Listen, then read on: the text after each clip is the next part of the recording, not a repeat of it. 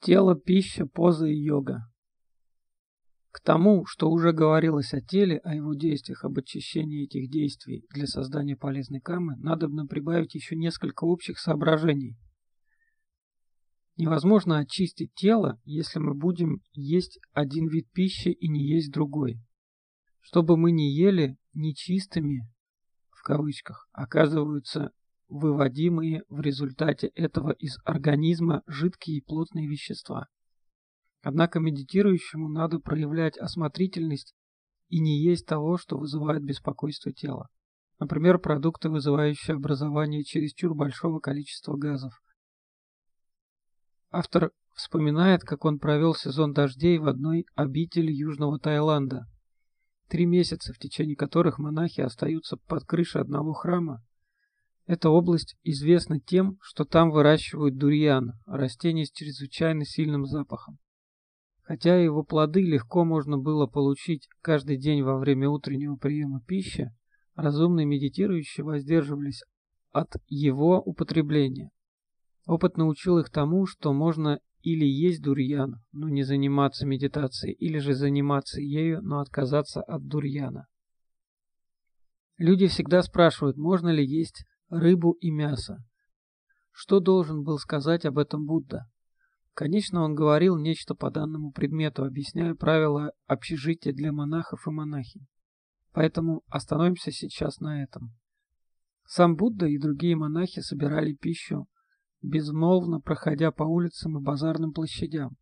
Они принимали все, что люди имели счастье им подать. Согласно наставлениям Будды, монаху не следует просить какой-то особой пищи, если он не болен, Будучи здоров, он может просить ее только у тех людей, которые пригласили его, чтобы осведомиться о его нуждах. Таким образом, Будда, а также монахи и монахини ели все, что им попадалось, и пользовались этой пищей в качестве лекарства, чтобы лечить такую болезнь, как голод.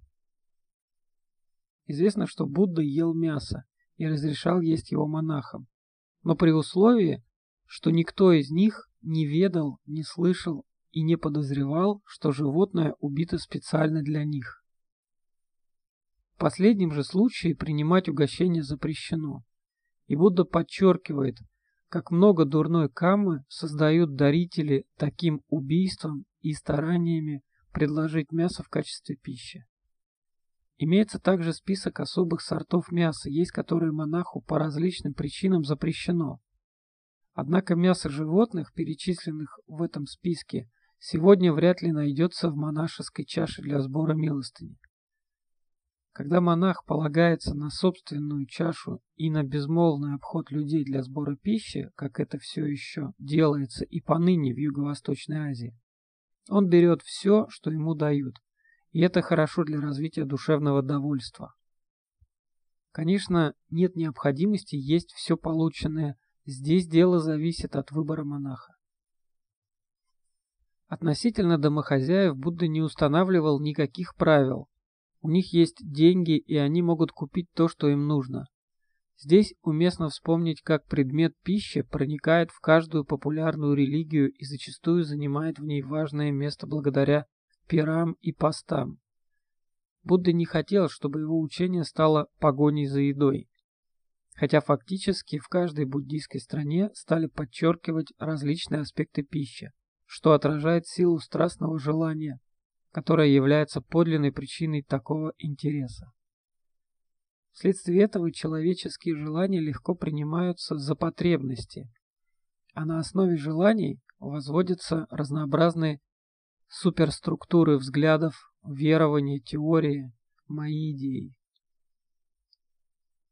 Вообще говоря, чем сильнее развиты сострадание и любящая доброта, тем меньшую привлекательность имеют те виды пищи, которые включают в себя убийство животных.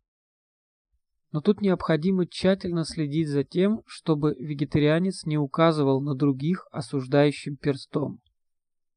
Это будет лишь отвращение, доша. Вторым из трех корней нездорового образа жизни. Другая опасность заключается в чрезмерной озабоченности по поводу пищи.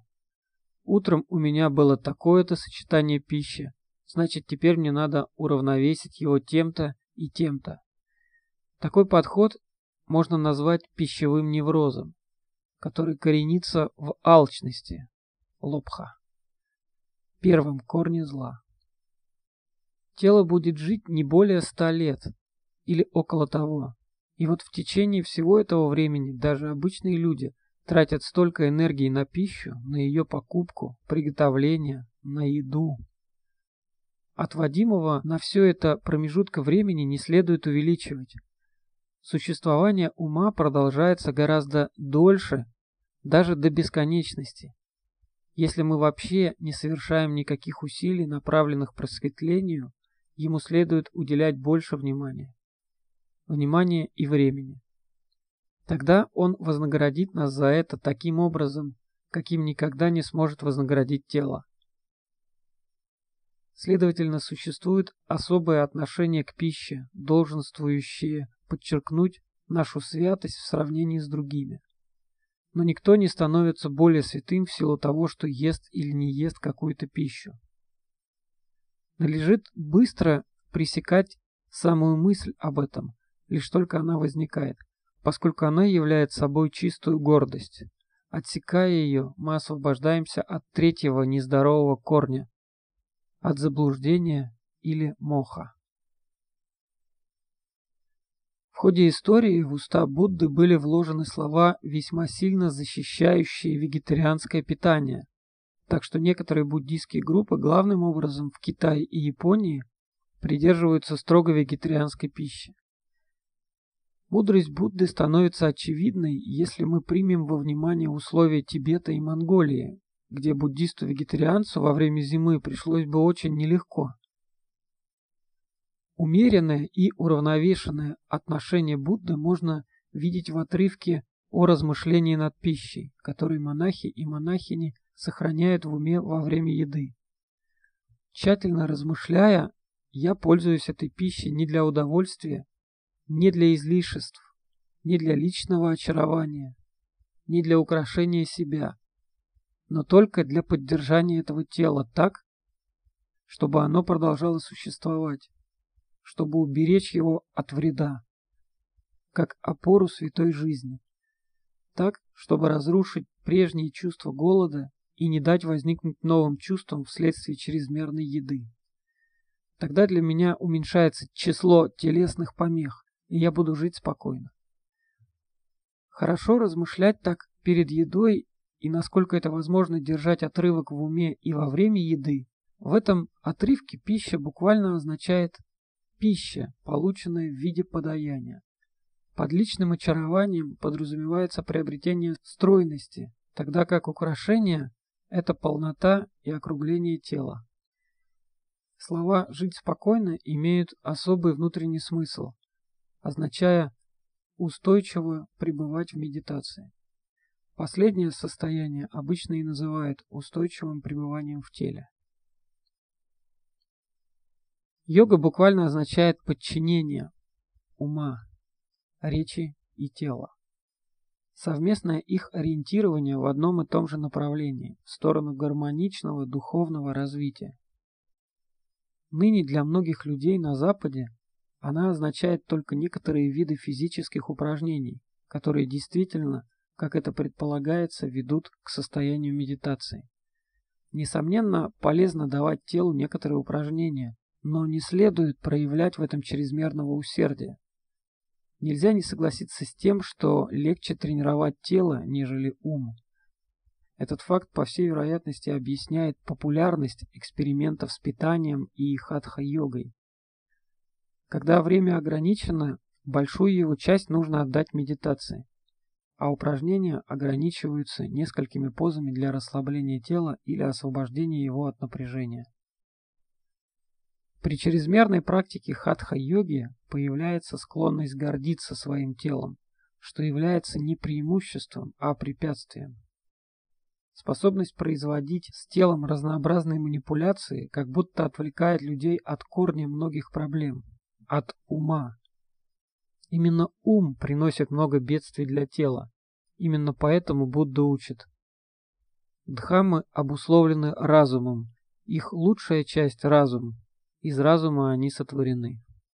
Дхаммапада 1, дробь 2. Здесь дхамма – это суть психоэмоционально-физические события малой длительности. Теперь нужно сказать кое-что о позе для медитации. Будда в своей беседе об основаниях внимательности упоминает четыре позы – ходьбу, стояние, сиденье и лежание. Первые три подходят для медитации, а последняя, увы, слишком часто и легко приводит ко сну. Однако ею можно воспользоваться, когда мы сохраняем бдительность, но несколько напряжены. Даже и тогда необходимо большое осознание, чтобы воспрепятствовать переходу ума в состояние дремоты. Из трех других поз состояния можно использовать лишь в течение кратких периодов времени – когда, скажем, практикующий некоторое время практиковал медитацию при ходьбе, а затем еще немного не хочет садиться. Итак, у нас остаются для более длительного описания две позы – сидение и ходьба. Подчеркнем первый пункт. Медитирующий должен чувствовать удобство в разумных пределах в любой из этих поз, а также и в той позе, в какой он сидит. Нет ничего хорошего в том, чтобы мучить себя, усаживаясь в позу полного лотоса. Автору известны люди, которые были столь убеждены в необходимости этой позы, что весьма болезненным образом выдергивали кости коленей из их суставов. В такой мучительной позе почти невозможно успокоить ум. С самого начала тело придет в возбужденное состояние, и нельзя будет ждать хороших результатов. Примите какую-нибудь сидячую позу, при которой туловище остается выпрямленным, но без напряжения. Нужно держать спину прямой и следить за тем, чтобы мускулы не оказались напряженными. Надо хорошо уравновесить голову на теле, слегка наклонив ее вперед. Но если этот наклон становится более выраженным, он указывает на литаргию и сонливость. То же самое можно сказать о наклоне головы назад или в бок. Год или два назад в журнале Time была опубликована действительно забавная фотография медитирующего, занятого ежедневной практикой, согласно рекомендациям одной из организаций, склонной к коммерции. Человек в состоянии глубокой медитации растянулся на кресле, откинув назад голову и раскрыв рот. Что ж, таким образом медитировать можно. А как быть с руками и ногами? Если практикующий не в состоянии принять позу со скрещенными ногами, тогда надо пользоваться стулом со спинкой и твердым сиденьем. Слишком мягкие сиденья не годятся. Вообще стул должен быть достаточно высоким для того, чтобы ступни прочно стояли на полу. А лучше всего не опираться на спинку, а сидеть выпрямившись. Однако медитирующий на стуле испытывает одно неудобство. Его поза не так прочна, как традиционная поза со скрещенными ногами. И если ему придется страдать от подлинного недостатка внимательности, он упадет с гораздо большей высоты, нежели тот, кто медитирует, сидя на земле. Поэтому стоит приложить усилия, чтобы приобрести способность сидеть со скрещенными ногами. Для этого возьмите жесткую подушку толщиной в 2 или 3 дюйма, или даже несколько толще. Если колени не достают до пола, положите ее на мат или на сложенное одеяло. Эта подушка не должна быть мягкой или губчатой. Ее также можно сделать из сложенных одеял. Она предназначена для поднятия ягодиц, так, чтобы колени соприкасались с полом. Одеяло или матрас предохраняют колени и лодыжки от давления твердого пола. Точный метод укладывания ног и ступней должен зависеть от индивида. Иногда встречаются книги, где позы лотоса или полулотоса называют единственными позами, которые можно пользоваться. Но такой подход будет чересчур жестким. Есть много и других возможностей, например, поза льва, где голени лежат на полу, друг около друга, с частично обращенными вверх ступнями. При этом ноги совсем не скрещиваются. Затем поза четверти лотоса, где одна голень лежит поверх другой, как мы это видим на многих изображениях Будды в Таиланде и на Шри-Ланке. Полулотос, где одна ступня с обращенной вверх подошвой покоится на противоположном бедре. Наконец, полная поза лотоса, какую мы видим на индийских и тибетских изображениях Будды, когда обе ступни лежат на бедрах. Последняя поза самая прочная и наилучшим образом уравновешенная из всех. Но если она оказывается чересчур болезненной, лучше всего ограничить свои усилия выполнением полулотоса. Для некоторых людей весьма подходящей будет также поза, которой пользуются для медитации японки. Она действительно обеспечивает выпрямленную спину. Надо стать на колени и скрестить ступни, одна над другой. На лодыжке положить подушку удобной толщины и сесть на нее, выпрямившись. В качестве вариации этой позы можно также подложить подушку под лодыжки или положить ее между обращенными назад ногами, чтобы ступни не касались одна другой. Эта поза очень легка, потому что при ней нет напряжения, вызываемого скрещиванием нижних конечностей.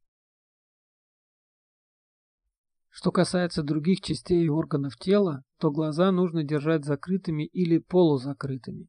Некоторые учителя утверждают, что только один из этих способов является правильным. Однако все должно зависеть от индивида.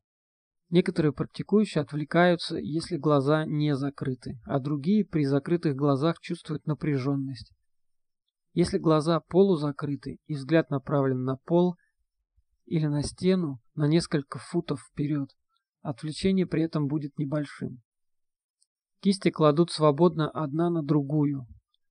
Правая помещается на левую, так чтобы пальцы одной руки покрывали пальцы другой, а концы больших пальцев касались друг друга. В общем, нет какого-нибудь особо важного метода укладки рук. Они просто должны быть расслаблены. Если мы при этом чувствуем напряжение, можно положить руки на колени ладонями вниз. Но этой позой нельзя пользоваться слишком часто, поскольку она склонна к созданию напряжения в плечах. Наконец, при очень жаркой погоде можно держать в руках какой-нибудь прохладный предмет. Китайские монахи по традиции пользуются кусочками зеленого бамбука, чтобы предотвратить выступание пота на горячих руках, легко вызывающее сонливость. Сонливости можно также избежать при помощи душа или обмывания тела, особенно если мы собираемся медитировать ранним утром, Тогда тело оказывается свежим и освобожденным от напряжения. Одежда должна быть свободной, без повязок и застежек, а также чистой, как, впрочем, и помещение, в котором происходит медитация. Небольшие отклонения от совершенно выпрямленного и уравновешенного положения туловища не являются важными. Медитирующему не следует тревожиться и постоянно занимать ум мыслями, вполне ли выпрямлена моя спина, на одном уровне плечи и так далее. Тело выпрямляется вполне естественно вместе с достижением глубокой сосредоточенности, в результате которого наступает освобождение от напряжения. Нет ничего хорошего в том, чтобы делать чрезмерный упор на позу, как поступают некоторые учителя дзена, ибо это означает поместить повозку перед лошадью. Если всегда чистить и полировать повозку, мы будем слишком заняты и не сможем запрячь лошадь. Усевшись в наиболее удобной позе, которая также способствует бдительности, следует сохранять спокойствие. Медитирующий должен походить на массивную глыбу, поставленную на ровном месте. Когда мы прочно заняли такое положение, хорошо принять решение «я не шевельнусь в течение всего периода этой медитации». Если мы движемся, сосредоточенность расстраивается, и мы оказываемся опять на том месте, откуда начали. Если по вашему лицу ползет муха, если случайный москит ищет себе еду, не двигайтесь. Если у вас болят шея, спина или колени, не двигайтесь. Если возникают мысли, вызывающие возбуждение, не двигайтесь.